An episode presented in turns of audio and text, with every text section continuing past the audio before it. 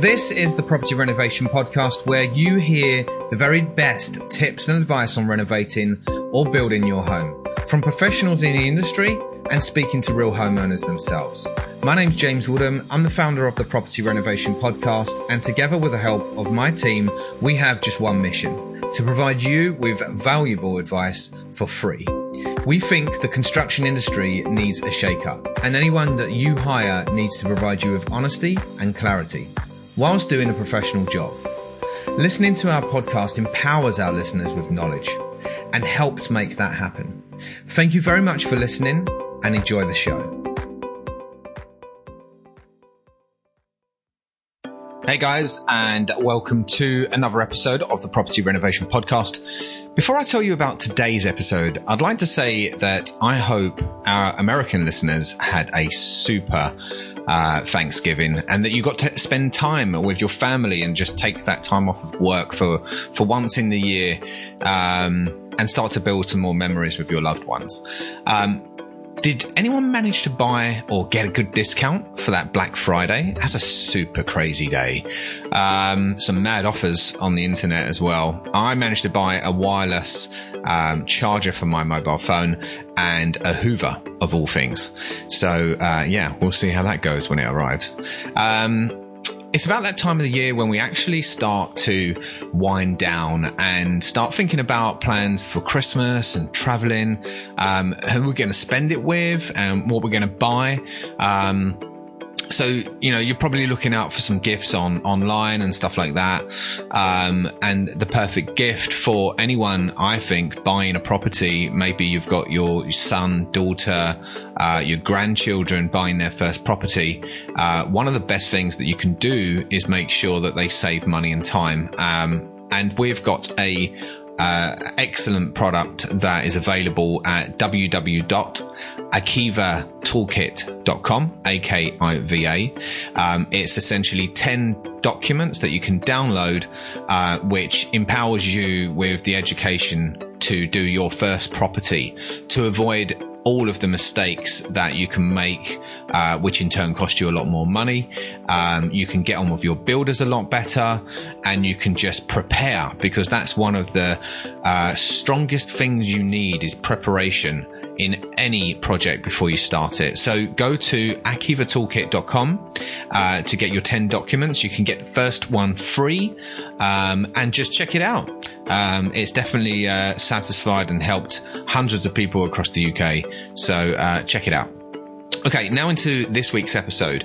Um, it's part two of three episodes that are going out um, from an amazing company called Development Discovery. And this time I'm speaking with Alan Christie, who's another one of the directors, uh, super knowledgeable. Um, they just had a, they just recently held a property cinema called uh, Twin Peaks Summit uh, which Pauline was talking about actually in the first episode, episode number 70. Um, so on this one, I'm actually going a lot deeper into the topic of property development with Alan, uh, and we're on a, on a much larger scale. So um, I found it very interesting. Like I said, he's very knowledgeable. He's been doing it for many, many, many years, um, and he's got a lot of value bombs for anyone that's thinking about um, going into property development. Maybe you're in property development and you want to uh, go on it on a much larger scale. Uh, so he actually talks about the risks um, and how to avoid those risks so that you don't end up losing money um, and just what to be prepared for, actually. So um, I hope you enjoy it. Uh, before we go into the episode, I hope that you are enjoying the content that we're putting out on the podcast. If you do, please take just one or two minutes to leave us a review on iTunes. Um, reviews actually uh, make other people that are thinking about listening to the podcast uh, make that decision to listen to it. Um, it kicks us up the rankings as well, which means that we get to see, uh, we get exposed to more and more people, which in turn means that they will become knowledgeable. They save a lot more money and time as well. And this is exactly what we're trying to do. So, um, yeah, enjoy the episode. Thanks very much. So, Alan, nice to meet you. Thank you for coming nice on the podcast. Yeah, pleasure. Um, you've just been at the summit. Can you tell yeah, us a little bit about fantastic that? Thing. Yeah, it was really good actually. Um, we had more people there than we thought we were going to have, and uh, everybody engaged really well. So, speakers were really diverse, really diverse group, and it was interesting from that point of view because anything that we've done like that before has been just pure property related. Mm-hmm. In fact, largely just pure development related. Um, so this time we had much more about the business side of the property development business Okay. or property business in whole. So yeah, there's a lot of really good feedback from it as well. Some good networking opportunities. Great. Yeah, I mean these things are always good. You never know who you're going to bump into. Yeah. You know, actually, one of the first things that I, I learned because I didn't get into property networking per se, and I kind of just did things on my own um, up until about 2015. And one of the first things that I heard was, you never know who you're going to sit beside, and you know your next JV partner could be sat right beside you, um, stuff like that. You don't know where the money is, and all that kind of stuff. Listen, yeah. I thought, what a lot of rubbish. You know, that's just not going to be true. And yet I have found it to be true so many times. And I say that uh, often. And you know, there are some people who, when you say it to, they still roll their eyes because they think, yeah, don't really believe it. But time and time again, when you put yourself in that position, it's amazing what you get back out of it. Is it the same thing as saying um, it's not what you know, but it's who you know? Yeah, I think I think Yeah. you, I think you've got to know a lot of stuff anyway. You, you don't want to be stupid and well connected. It's better off to be intelligent, smart, understand what it is that you're doing, or know people who know what they're doing that you can connect with. But in that basis, who you know is really important as well. Absolutely. Good. Okay. Yeah. So, Alan, tell us a little bit about your background. How did you get into property development? Um, without taking a long story and taking a long time, just to give you short kind of highlights of it, I guess first thing for me was I learned I learned a bit about property development whilst I was uh, working. Uh, worked in a in a care home business, um, and it was sort of business development role, um, and so I learned kind of how to how to build care homes effectively, how to put that sort of thing together as a package. And when I came out of that business, um, one of the first things that I, the, the only thing that I've done since has been property development. So I didn't. I was very clear when I came out of that business. Didn't want to work for anybody else again. Um, I had a great experience with with some really interesting people, but in coming out of it, I wanted to kind of chart my own path. Right. And so property development was the way. I, I it looked to me like a really reliable way of doing something that was fun, doing something that was really lasting, and and you know there's a legacy aspect to this that is um, is probably one of the key drivers for me in, in doing property development. Um, but, and I, we'll maybe get a chance to come back to that Sure. because it's something I'd like to I'd like to talk to you about. But um, from there, I got into doing um, small projects. First project I did was was um, eleven flats, and I was so rubbish, and, and I made every mistake that you could that you could make. But I was also equally lucky because that was in the nineties. We were just coming out of recession, Yeah. and the market was just starting to pick up. Mm-hmm. And so I think had it been more crap, I would have probably made more money out of it if I'd taken even longer. But it's not a place you want to be. You don't want to have to rely on the market to to actually make you your money. You want to, you know, choose your choose your projects wisely, and then be really efficient in the execution phase, and then and, and again have a compelling product and offer that you can that you can actually move on and sell. And so from there, I started doing other similar style, projects, gradually grew in scale. Um, where I would say now my kind of core, my, my sweet spot now is, is kind of, I've always done primarily residential. I've done some bits of industrial, some bits of commercial, but by and large it's been it's been residential. That's what I understand. Um, and and I would say my sort of sweet spot is somewhere between 30 and 50 houses on an estate. So to create a, I say ideally for families. Now we've got we've got a range of projects that we're doing just now that fit in that sweet spot. We've got Okay. some that are smaller. We've got a couple that are bigger. But generally speaking, when I when I look at these things, I think that number is very good. You'll gather from my accent, I'm not sort of from Englandshire. I'm from up in Scotland, and uh, you know, so most of my development experience has been based up there. Although since 2015, I've been based down here since we, you know, started talking about kicking off development discovery and then actually building that thing out and then running with it. That's where we are now. And sorry, you, you mentioned that you you've you started on eleven flats. Yeah. That's a big risky thing in in my mind. But I mean, how? Why did you want to? Did did you not want to start uh, with much smaller amount of flats, or was just this this this was the opportunity given to So, you? so I have, I have a kind of view. No, Yeah. it wasn't. So the opportunity wasn't given. It was it was absolutely found and put together. Okay. And, and I think that is one of the things that you, from from a development perspective, pure, de- you know, it, so I always say, so if you take the development life cycle that starts at A and ends at Z, hmm. so people think about when they think about property development, they think about the fact that you go and build things. Well, for me, building is T to W on the scale. It's it's it's a very small part of what you do. The bit where you make all your money is the bit up to that point, in in terms of taking some form of land or a building and seeing a different use for it. Okay. So imagining a use beyond what it currently is. So, Alan, you mentioned um, about the first property you, you did was 11 uh, flats, right? Um, in my mind, I find that quite risky uh, as your first one. Um, but can you just talk? Why did you choose that one, or you know, what was the opportunity there?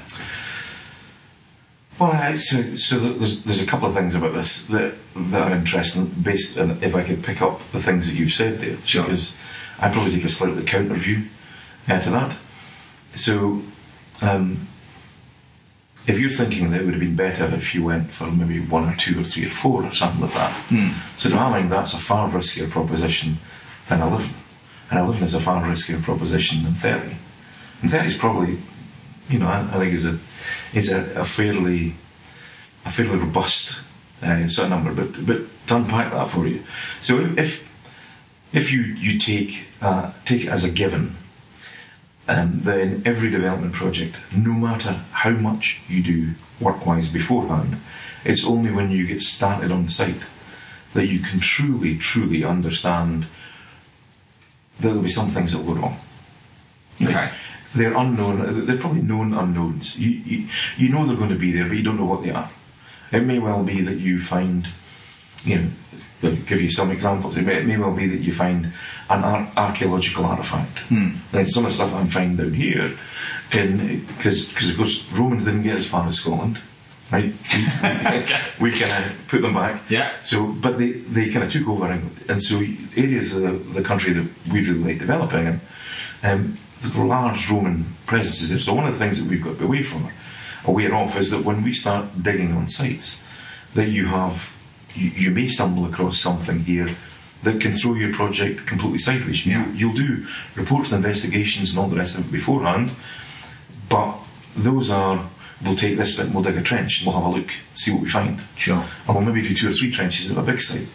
You're not actually doing a trench on every single house that you're building, and because otherwise you're building it, you've Yeah. found out. so it's only when you're in there that you, you can actually you can you can get something. Similarly, if it's a building that you're converting, you will do an, an intrusive asbestos survey as part of the pre-works that you would need to do before you start, mm-hmm. so that you understand what you're up against. But again, you're not going to knock you're not going to knock down every wall and have a look at it. You're going to take samples. You might find as you get into the project, the one that I'm doing right now, we we've kind of we put in something like um, thirteen thousand pounds to deal with the asbestos because that's what the re- report suggested plus a contingency, Right. and we've ended up busting that. We're about double that that we spent. Crazy. And so that is, and in a small project, when you lose a big chunk of money that way, you've nowhere to go. Yeah. You know, you, so you, you, you kind of base your profit. Most people, when they start off developing, they have a thought that um, I'm sure I can get it done for that much. Rather than robustly going out to market and setting actual fixed price contracts them. They think, yeah, you know, I've heard that we can build this for a thousand pound a a foot, thousand pound a metre Yeah. or something like that because people have that sort of number in their head. And then, you know, I know that, okay, the, the kind of sale price in the area, when I look at Rightmove, it says that I can sell it for £3,000, but actually, I'm pretty certain that I'll get a premium on my new build here, so I'll be able to sell it for three three. Okay. So you've got all these assumptions that go in that are optimistic. Hmm. And, and people get excited about, about development from that perspective. Reality is, you know, generally speaking, you, things cost you more and you end up getting less, so you've got to make sure your project is robust. And, and the way that you, and more numbers make a project more robust. It means when, when things do go wrong, as they always will, doesn't matter how experienced you are, something will always come up and bite you. When they do, if you've gone about your work properly and diligently, then you've got the scope in there that you can, your profit is reduced slightly as opposed to being wiped out or even Yeah, yeah. You know, and so and so I guess for me I thought very early on that the the the sort of fewer units that you had Mm. I, I've done I've done some really small sites. I remember I had three townhouses um, on the harbour side at St Andrews, but Mhm. I did that because it was an area I wanted to be in, and and it was it was quite a challenging site. So I was able, to, you know, the the process of doing that one was really satisfying, Right. and and it was in a really historic area of St Andrews. So it was a real, really interesting project, and it made great money. If you could now, if you could name or rank three of your best properties um, from Properties are projects. projects, best best to worst. Tell us about them and why. Okay. Um, the worst project that I that I've done, Mm-hmm. and I talk about that one first and get the pain out of the way Okay. was a was was instantly a small project. So I had so 2008-9 was a very traumatic time for anybody who was in development um, in in the in fact anywhere in the world I imagine, but certainly here in the UK. Hmm. And so that was a that was a very sort of seminal moment in my life and coming out the other end of it and I was I sort of did nothing really for a couple of years and then got back into uh, developing, Mm. contracting and developing. And the developing part of it I decided that I would do there was a small site that I would I would take on board and nobody was lending money at that time. So you, know it was I didn't know that there were things. So I, previously, I had borrowed from a high street bank. I had a facility that I could then kind of use as I pleased, and that was live up until 2008. Right. Um, nobody was in the development funding space, and I didn't know that there were people starting to come into that space in 11, 12, 13. I'd never really been looking. I'd, I'd always worked on assumptions. So one of the things doesn't matter how experienced you are, you don't know what you don't know. True. So if, if you have, um, you know, if, if, if you've always done something a single way, and you've never thought to look over your shoulder and say, okay, Are there are other ways that I could do this, Mm. I never had to. Um, so I, I wasn't aware of the opportunities for um, borrowing cash. So basically, I did some contracting work, made some money, used that money along with some of our own money to buy a development, build a development out Right. and I thought I'd be really cautious and do it sale at time um, and build as I went but I, I kind of hardly made any money from it I mean it washed its face it was only five units and it wasn't in the best area and so there's you know there's things that you can say about that it was just it was one that I, I did the project that I could afford to fund Okay. as opposed to understanding that there is a way to fund things yeah. Yeah. and, and which I now completely subscribe to and, and do totally different now than I've done during that small period of time. So that was rubbish. That was a waste of, you know, probably 18 months of my life to earn from that project next to nothing. Right. You know, didn't lose money, but we, you know, probably should have made a couple of hundred thousand pounds, probably ended up making about 50. Right. And um, you know, if that had been the only thing I'd been doing and hadn't been in the contract and work alongside it, I'd have been better off stacking shelves and Asda or something like that. You know, for Yeah. the for the financial gain. Sure. Did, didn't really do what we were after. Uh, in terms of best, so so it depends on how you measure that. Okay. So if you measure best in terms of financial, then um, and, and nothing else, then I'd probably come up with different projects. Whereas the, the, the projects, are, the ones that I enjoy the most are the ones that have been where you've needed real creativity to put together Mm-hmm. and assemble. And then the thing has worked, and then you've got this legacy thing at the back end of it. So one of the things that you, I could, I could talk about any number of projects that fit that category. Right. Um, so, without naming any specific one, but they would all fit into that 30 50 house kind of kind of size where you've had to. Because if, if you like, with development, you, you start off with nothing more than uh, nothing more than a vision. So you've got this thought in your head. This this is my process. Maybe not everybody's. This is the way that I would I had typically done it. I would I would think of areas that I wanted to be in,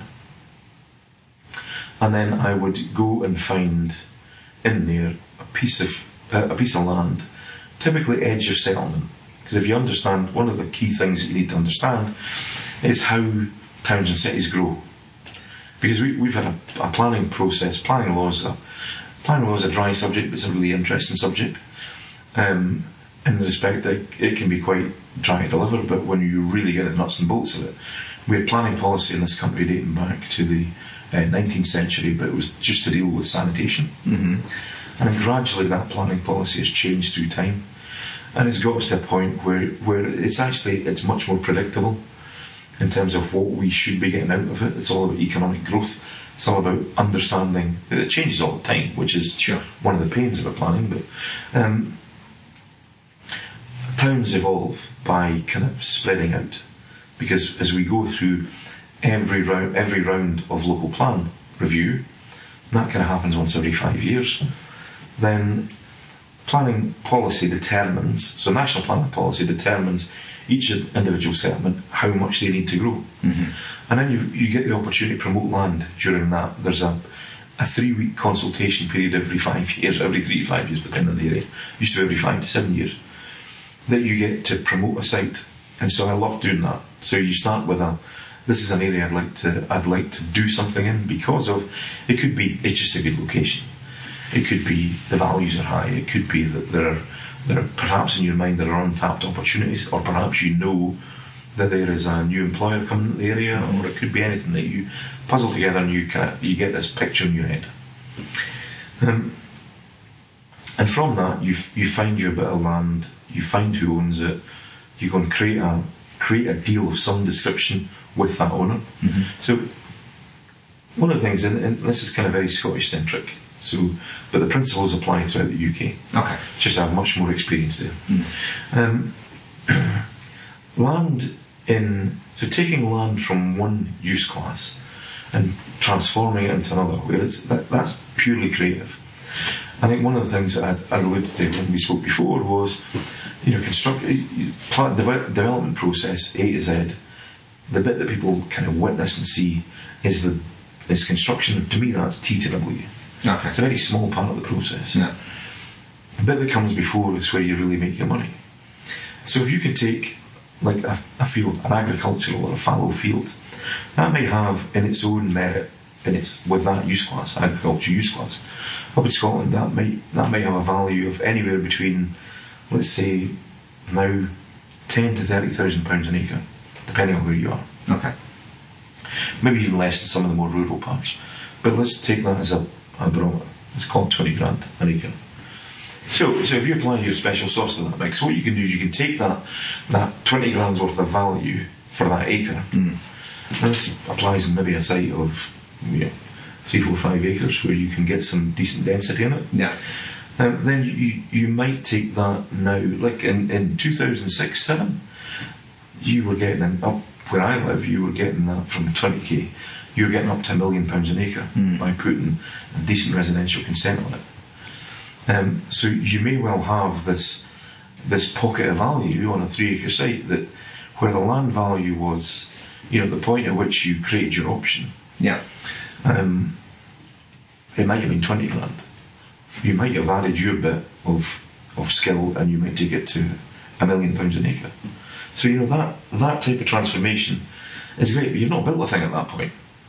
This is just the fault and the, the idea and This, this is actually, you've taken it through planning. yeah, yeah, yeah. And so you've done, so, so effectively you've promoted it through local plan, you've engaged with the planning authority, you've had these discussions and meetings with them, you've, you've brought your planning consultant, your architect, you've put mm-hmm. your team together mm-hmm. uh, that you need to, to kind of create this.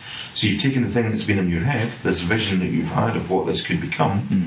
And you've started to put flesh in the bones. Okay. And then you've got it through there. But you've not built a thing at that point. And then beyond that, once you've got planning, you've then got to go through the, the process of satisfying the the kind of satisfy, satisfying building control that what you're going to build complies with build, current building regulations, which are also always changing. Um, and I could talk about that for hours if you, if you had the time. But suffice to say, do these kind of things. Create create a legacy. So pull that all together. Create a legacy. Yes, it can be very financially rewarding. No question. once you get to a point where that is not the only thing that you do this for, Mm-hmm. uh, the biggest kick that you can get for me is going back to some place where maybe 10 years before I had a spark of a thought. And then 10 years later, you go and you see. Um, you see all these homes because homes are such a they play such a huge part in our psyche and our makeup.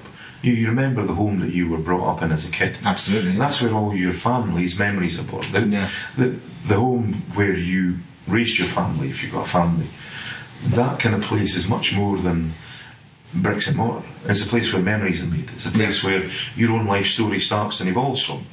And so, you know, that's precious. So when you go back to a place and you you remember, as you do sometimes, um, the thoughts that you had at the time when you were putting this together, and then you see kids' bikes outside and you see them out kicking a ball in the street, or you just see people going about their day to day life. Um, so that for me is far more rewarding, or Yeah, at least, at least as rewarding as any financial gain that you get. Yeah. I think that so that for me is something that is um, it's maybe not giving you specific site names, but as a principle, I think it kind of it captures the essence of it. You know, I've done lots of things that are like that where it's great to drive back. It's great to just. I can imagine that. It's a great achievement to walk around knowing that these these families have, you know, moved in, and there's probably schools that have been built all because of deserve, that. deserve that, yeah, Yeah, absolutely. And you create a re- something that is. There's so many things that we do uh, in our life Hmm. that have no permanence. You know, you you can do your, you know, great thing we have now. We have this kind of digital archive that you're creating. You're part of creating. This podcast that you're creating here Yeah. digitally will exist forever. Yeah. It'll, it'll exist far beyond. You know, it might not be that easy to find, but that's, that's up to your great skills. But you know, for for me doing what I do, everything that I put together has a massive amount of permanence in it. So I, I kind of look at that and think, um, everything that you've built will be there long after I've gone. You know, it, it's a real, it, it, it's a real legacy that you leave to create a built environment. I think. Um, what what are the common steps to acquiring um, a development, a land for a development? Well, I guess I, I guess on that basis, I, I, I probably hinted at it Yeah, before and, yeah. and, and said, you know, first of all, you have to, so you un, you have to understand planning policy and where it's going. Mm-hmm. So that's the first thing. Um, but there are, but you don't need to know that. But you need to know somebody who does. Yeah. Right, that's key. Development isn't a one man isn't a one man team game. You know, it was sorry, isn't a one man sport. It's absolutely a team game. and Yeah. that- that's critical. Um, in terms of finding that land, then again, there's just a thought process that you've got to go through. You, you, but you need to start at the back end of this. So it's not what can I build here; it's who's going to live here. So it's how can I get out of this once I've done it. Right. That's always critical. Because you can always be daft enough to buy any bit of land and build some on it, but you know, Yeah, it's the middle of nowhere, it's gotta be habitable. It's, it's got to be a place where people want to live, Yeah. first and foremost. Um, so there's that identifying the land and, and identifying who owns that land currently Mm-hmm. is really important. Um, unfortunately, in the UK, we've got this, you know, amazing treasure trove of information called the National Land Registry, um, which, you know, I, I've spent, in a very anarchic kind of way, countless days and hours of my life poring through old Sasine records that will date back to 1200 nods, as land has been granted by by some Sure. some ruler to somebody else that stayed in our family all that time. It's it's remarkable. You can trace the lineage of that. In fact, I'll probably digress. I'll probably go slightly off piece here. But land titles, when you get when you when you buy a bit of land and you get the title, and you see how that land and who owns the rights to those lands from from origination right the way through, and every time it's changed hands. Yeah. What that means, you realise you're just part of a process. You know. It's very true. That, That's it, and you, you're part of a historic record. Um, so you, you need to understand how how how land ownership works in the country, how planning policy works, and then you need to be able to um, obviously be able to approach the, the owner and structure a deal with them in such a way if they will sell. Um, so that optimize, and I've always found the easy way to do that is to optimize the return. So you, you, you know, rather than say, "Can I buy this bit of land off you at twenty grand an acre?" Yeah. You assume that everybody's buttoned up the back if you do that. Now you might get somebody who does, but I found a more successful route is to kind of create something which is, you know, you have this thing, it's worth twenty grand at the moment. I've got this experience in special sauce over here. I could turn this into a million pound an acre. You won't get a million pound an acre for it because I've got to be uh, rewarded for that. But I'll give you seven hundred k an acre for it. You know, and I'll buy it from you at a fair price. And for me, I get a nice planning uplift on that, which is good. So I generate create wealth for myself. Yep. Um, and then if I want to build it out, then I, I have the opportunity of earning from that and obviously create a legacy, uh, both of which is important. So these are, I- I'd say in terms of acquiring development, these are the key things that you need to understand. You know, so how does planning policy work? How do you find out who owns it? And how you can actually structure a deal in such a way that it's attractive to the owner.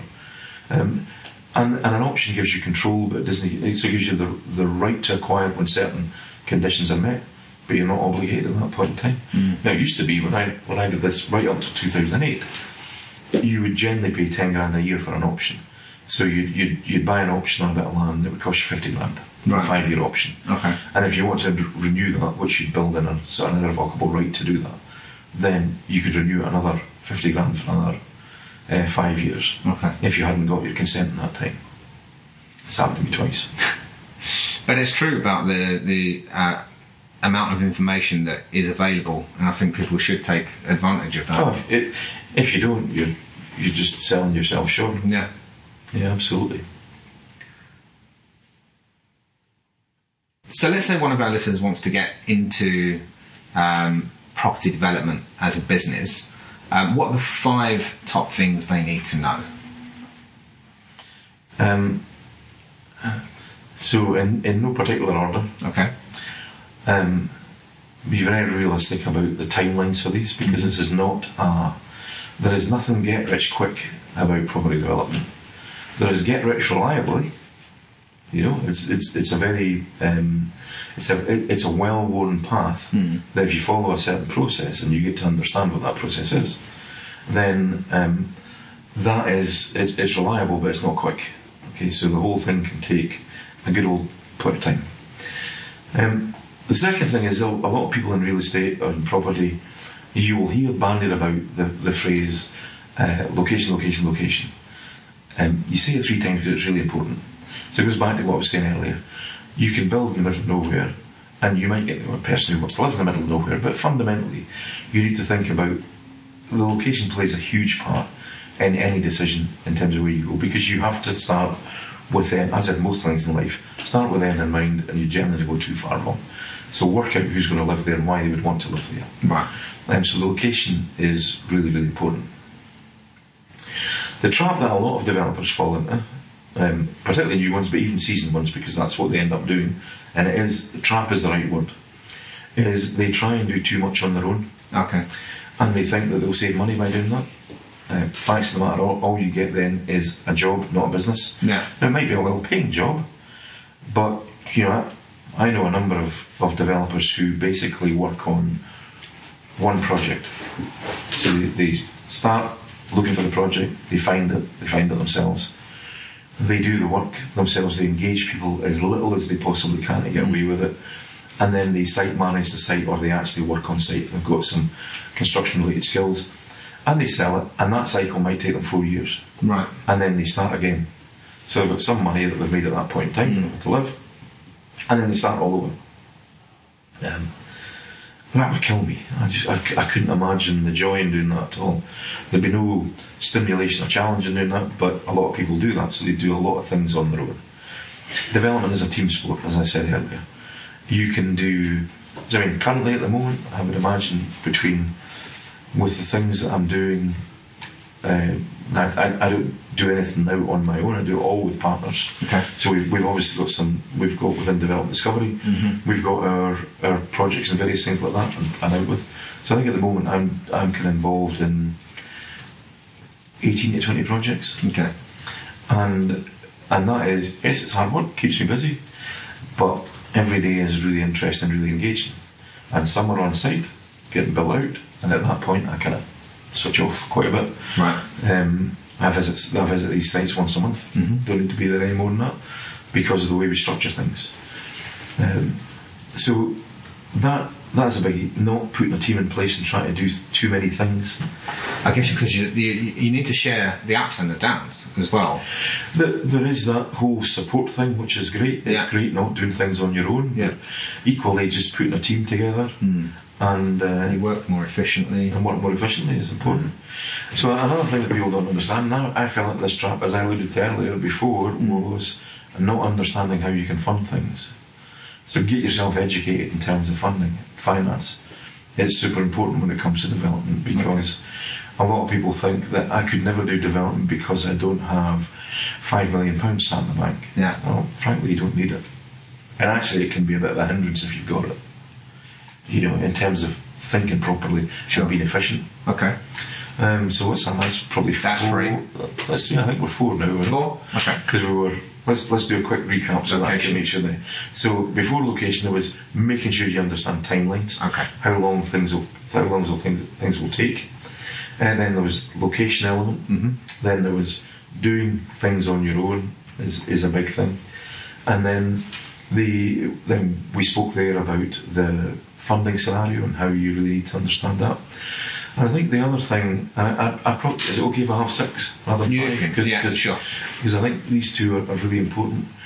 Um, one is that when you do property development, you you engage people contractually, and it's really really important, particularly when it comes to construction, that you understand your construction contract and you understand all the parameters in there. So, for example, within that construction contract, there should very clearly be be some indications in terms of money that you can hold back, so retention to your contractor, uh, just to make sure that he does the work right.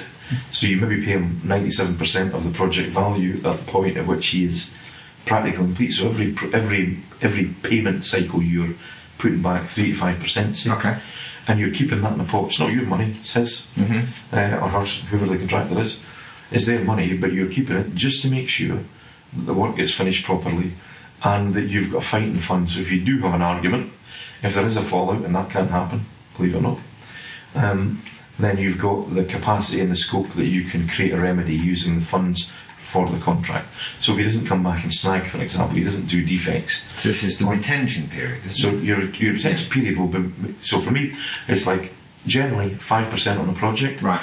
At practical completion, when other members of my team have gone round and checked that the thing is done to a good standard and it's practically complete, Mm-hmm. Okay. then I release half of that money, so you get that two and a half percent at that point in time, and then the other two and a half percent I keep for a year. Right.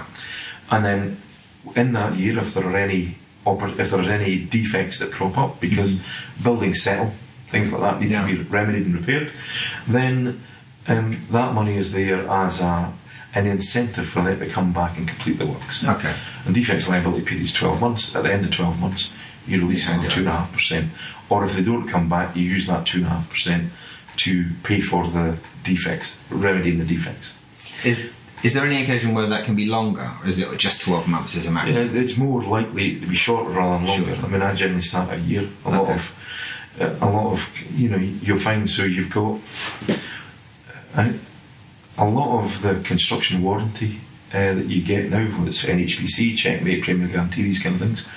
Um, they will give you a two-year period where you're now on. It used to be a year, but retaining retaining a chunk of money for for two years is is actually, in, in my mind, it's not fair on the contractor. Okay. Whereas if he deals with all these defects within the first six months, Mm-hmm. and uh, and you've got to a point where everything is broadly carried, broadly carried through, broadly taken care of, then to be honest, that's that's fair. Release them at that point. But having that money is really important.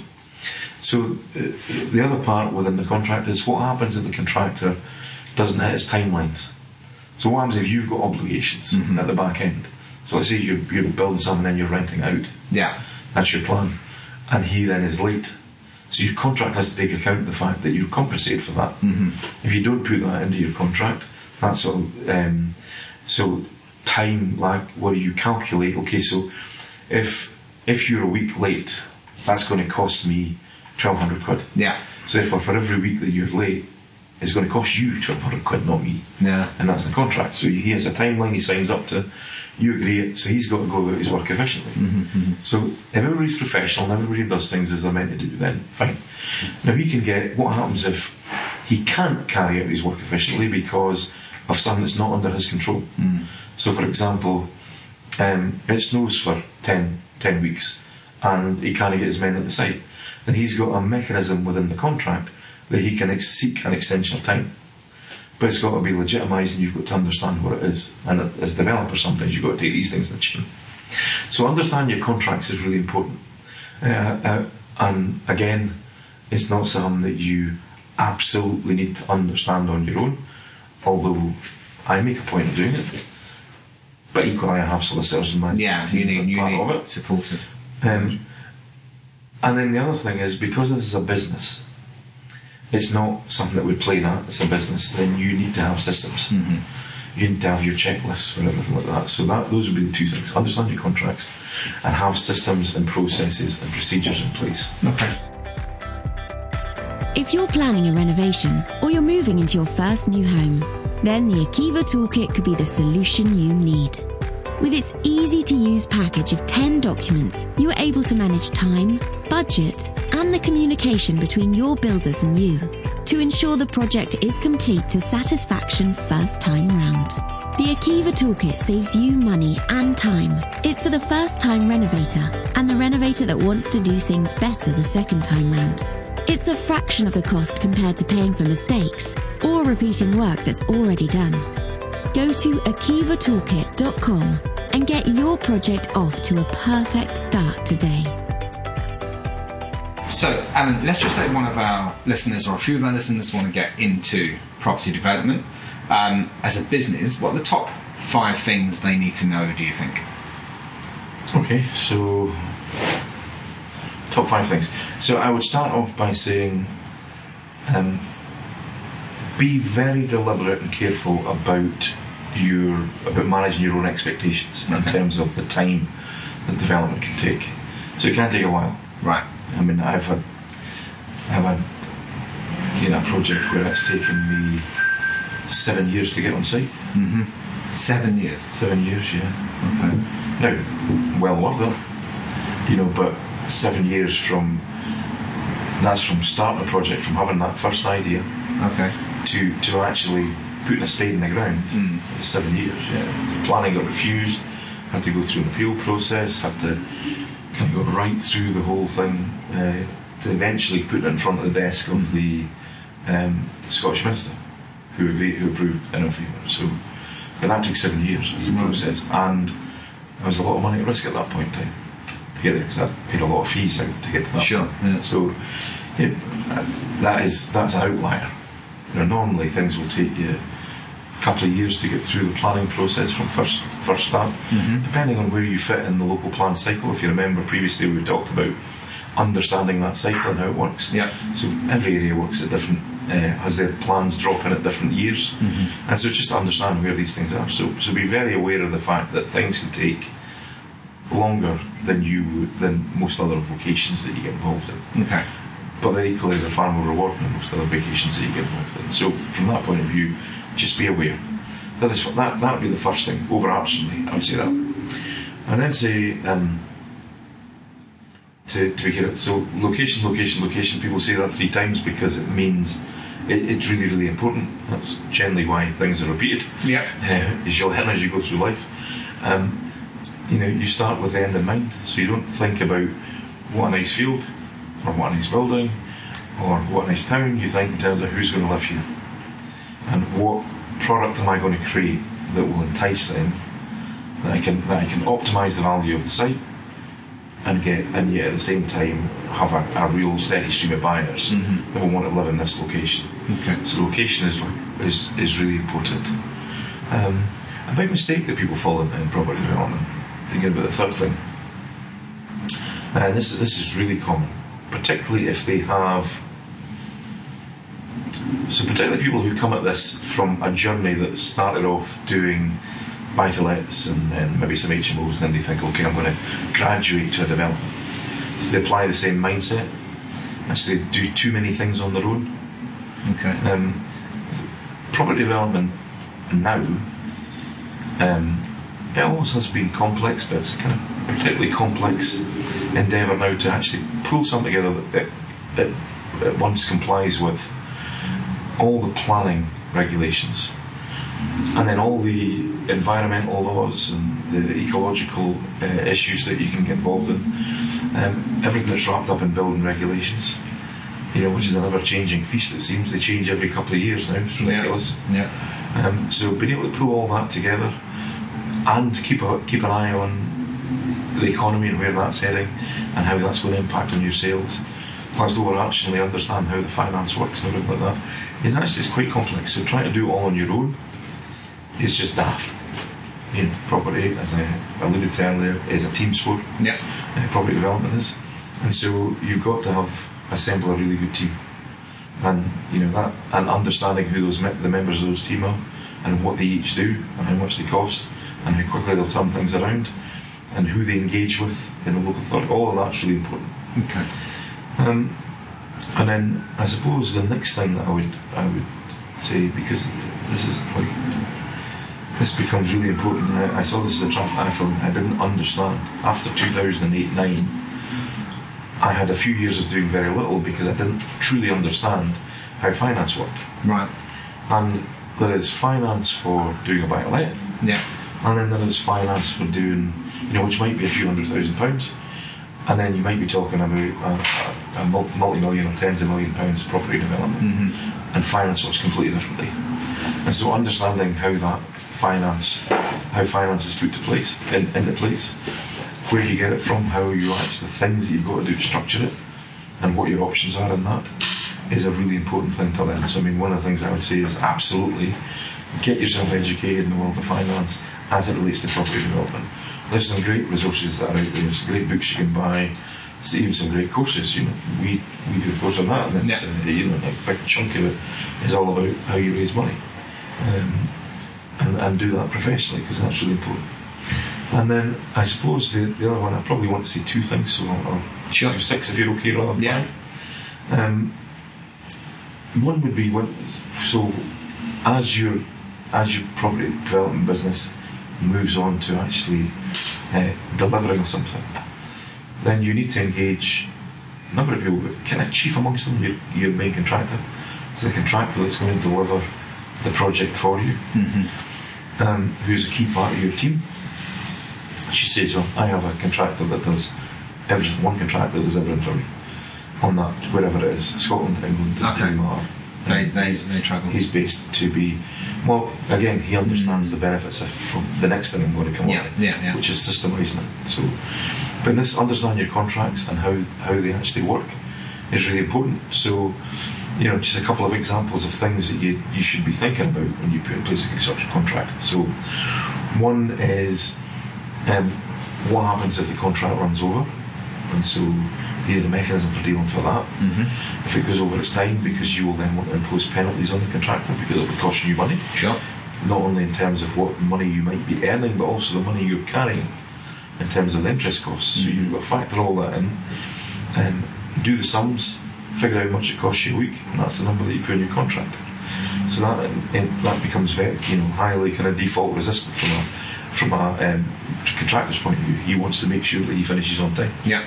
Because he's got that ticking bomb in the background that's going to erode his profits. Mm-hmm. But you also need a mechanism, a fair mechanism, whereby if the contractor needs to extend time because of things that are out with his control, Mm-hmm. um, then he has a mechanism to do that. And, and so he has to understand how all that comes together. Um, and then like, another thing could be um, how do you deal with uh, variations to the contract? So what's the mechanism, what's the cost mechanism that says you, as a developer, once you see things start to come together, you think, actually, you know what, I don't want that wall there, I want it here, because that'll do this, and or, or you want to change this scenario. So you need a mechanism to allow to take care of that in a way that it's not open to abuse from the contractor or from yourself. Yeah. Um, and then retention, so how do you actually deal with defects in a project. And so you gently hold some money back through the life of the project. And, and then how you deal with that. So all that is, is kind of in there. Uh, these are all things that you have to understand as part of your, your contract. So I'd say understand contracts is important. Again, you can have somebody on your team who understands that for you, that you can lean on. But in all these things, I'd say it, it, I've always taken the view that in every process of the way, I need to understand which every member of the team is doing, which means I need to understand that thing. So my knowledge base is probably, and it's, it's true of most developers who've been doing it for a while, you've got a very broad but shallow uh, knowledge base. So you can converse with the guys who've got a very narrow but deep knowledge base, and that's what you want. So that's that's It's a your good way of optimum putting it. Yeah. yeah.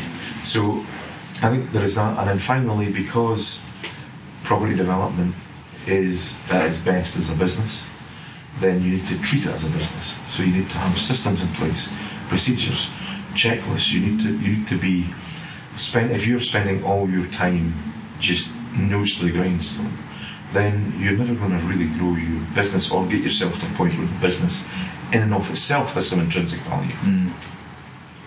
And so these would be the kind of key things I would say that you need to you need to look out for and learn. I mean, along the process, I'm sure you've known, I'm sure yourself have made the odd mistakes. Not the odd well. one. Yeah. Dozens, hundreds. Could you give us a couple of like the typical mistakes that people make? So typical mistakes that I see, or those that I did when I was early, so I suppose early on, one of the main ones is falling in love with a project before you do your due diligence. Okay. A lot of people think they have this deal and it's the only deal that's ever going to come by their way. It's not. There are hundreds of them out there. Yeah. You just got to look, and it's it's it's like it's not the deal. It's it's not it's not picking a deal. It's picking the deal. So it's doing your diligence. So that's something that we have. You know, we spend as much time on that on a sort of pre-offer stage as we do any other time. We try and you know we so with our partners, the things that we would typically do is we would, we would spend money early, Mm-hmm. and, and that money is always at risk because your answer might be on spending that money. It might be no, we're not going to offer this, we're not going to take it any further. But you're far better off spending, let's say, five to ten grand early than committing to a project where your downside might be that you lose 500 grand. You know, Big difference. a. So there's a huge difference. Mm. And, and so little chunks of money you can you can deal with and you get very efficient then. And the other thing is you'll learn so much in, in the process of doing each of these things. Yeah. So, but yeah, we, so we would typically get a valuation done right at the start. We would get an architect to sketch it. Well, obviously, it, it presumes that you've got a sketch in place so that your valuer can value what you've got. Um, so you you engage with the architect. You've probably got a conversation with your planner.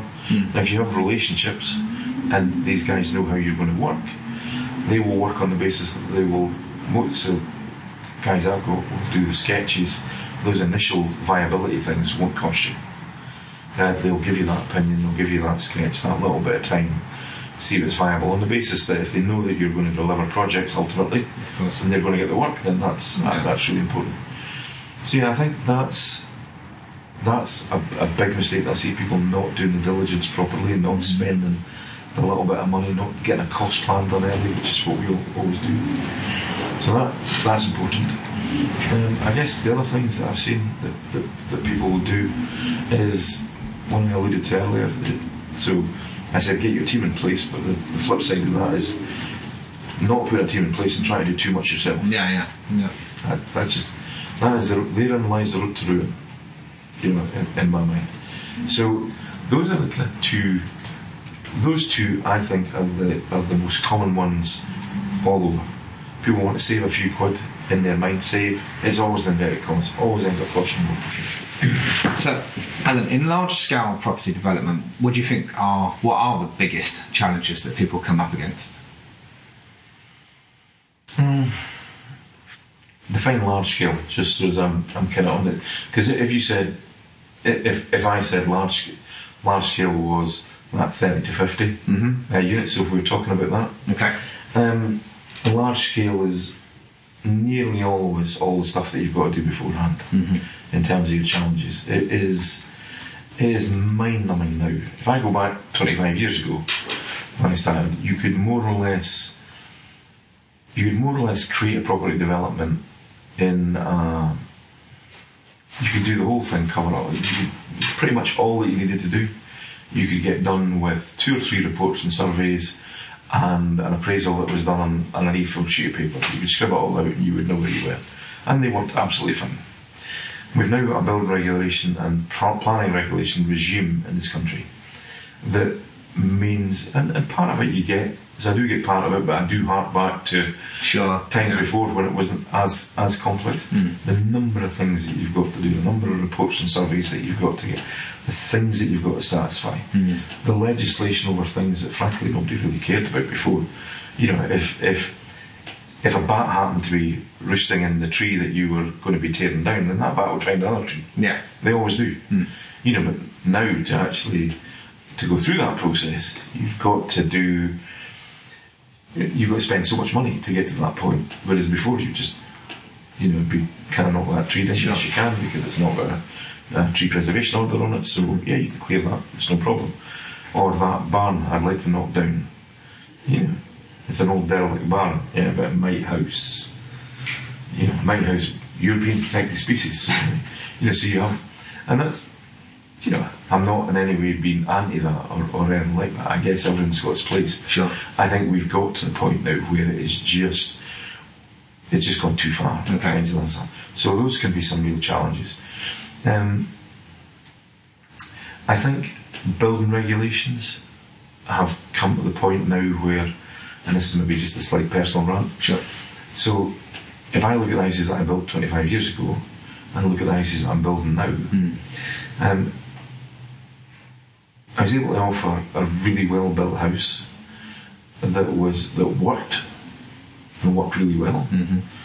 We've now made houses too um, airtight, too warm Okay.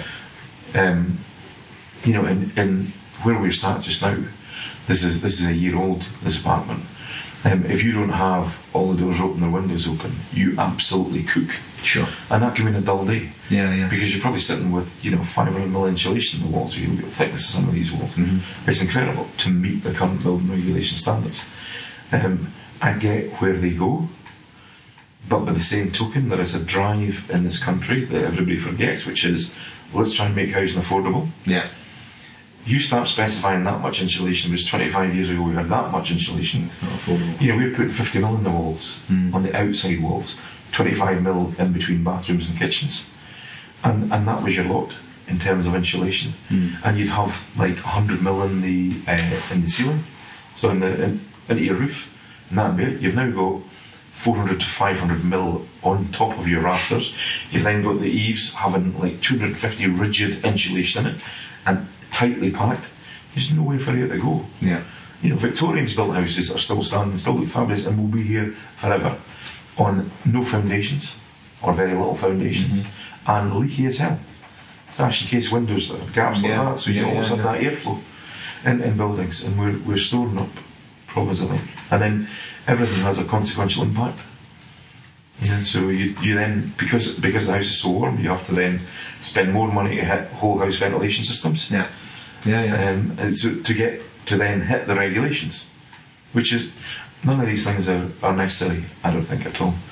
Um, and I think when you when you look at that, that that's a big challenge because that then imposes a, a unit cost of construction. So I remember when I started building, I was building at about fifty pound a foot. Um, whereas now it's really hard to build for, and, and and some of the core things, inflation wise, might have gone up twenty percent over that period in time yeah, sure. bricks and stuff like that. Yeah. Maybe slightly more. Because in the last week while they've gone up quite a bit. But it's now almost impossible on a large scale development to kind of build for less than 140 a foot. And and ultimately the the only person that suffers from that, because the developer still has his margin. Yeah. You know, you're still going to make your 20% regardless. And you're just going to factor into your price. Hmm. And nobody else is doing anything different. So house prices go up. Land prices go up because house prices go up and you create this this kind of spiral that is it generates some form of economic growth. Yeah. So you get in boom times, people are buying. So long as every part of the economy works, so banks are lending, you've got the necessary skills in place that can actually deliver the projects on time, and, and I think that everything is okay. The minute you've got dysfunction in that market, like we had from 2008 to 2013 14, where banks just weren't lending, not in the numbers that were required, uh, the amounts that were required, then you had complete dysfunction and things slowed down. So rather than building 300,000 houses a year, which is what this country currently needs, Yeah. we're building 150 180,000 a year. That's nowhere near it. And, and so you then have this problem of, of kind of homelessness hmm. or, or just not having enough. So you've got this pent up demand. And so we, we need to build 300,000 a year, but we're, so every year you're just adding to that number. And it's getting more and more unachievable because planning policy makes it bloody difficult, pardon my French, to, to release land, enough land, hmm. to actually create these buildings. And, and at some point, somewhere down the road, we have as a country to make a decision based on, you know, what do we actually want?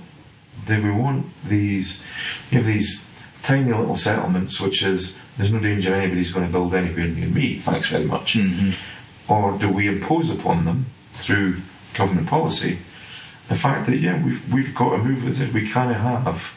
If if that place, it, if it has green and pleasant land surrounding it, but it happens to be right next to the centre of employment that people want, to, then I'm sorry, we've got to build there. You know, if it's out in the if it's out in the middle of nowhere and you want the green and pleasant land, then That's fine. fill your boots. That's Yeah. absolutely fine. Hmm. But our settlements have to evolve. I mean, it, that that is a big challenge. I mean, over the next fifty years, biggest challenge is going to be how you actually create sustainable economic growth whilst having these kind of policies in place. At some point, they have to give. And who knows what they- they're going to do with the building regulations and everything else in place as well. Well, hopefully, at some point, some common sense will prevail, but I'm not sure. It's been great interviewing you. You're a wealth of knowledge. Um, I've really enjoyed this, and I've definitely learnt a few things as well. So thank you very much. Hope you listened and enjoyed it. Thanks a lot.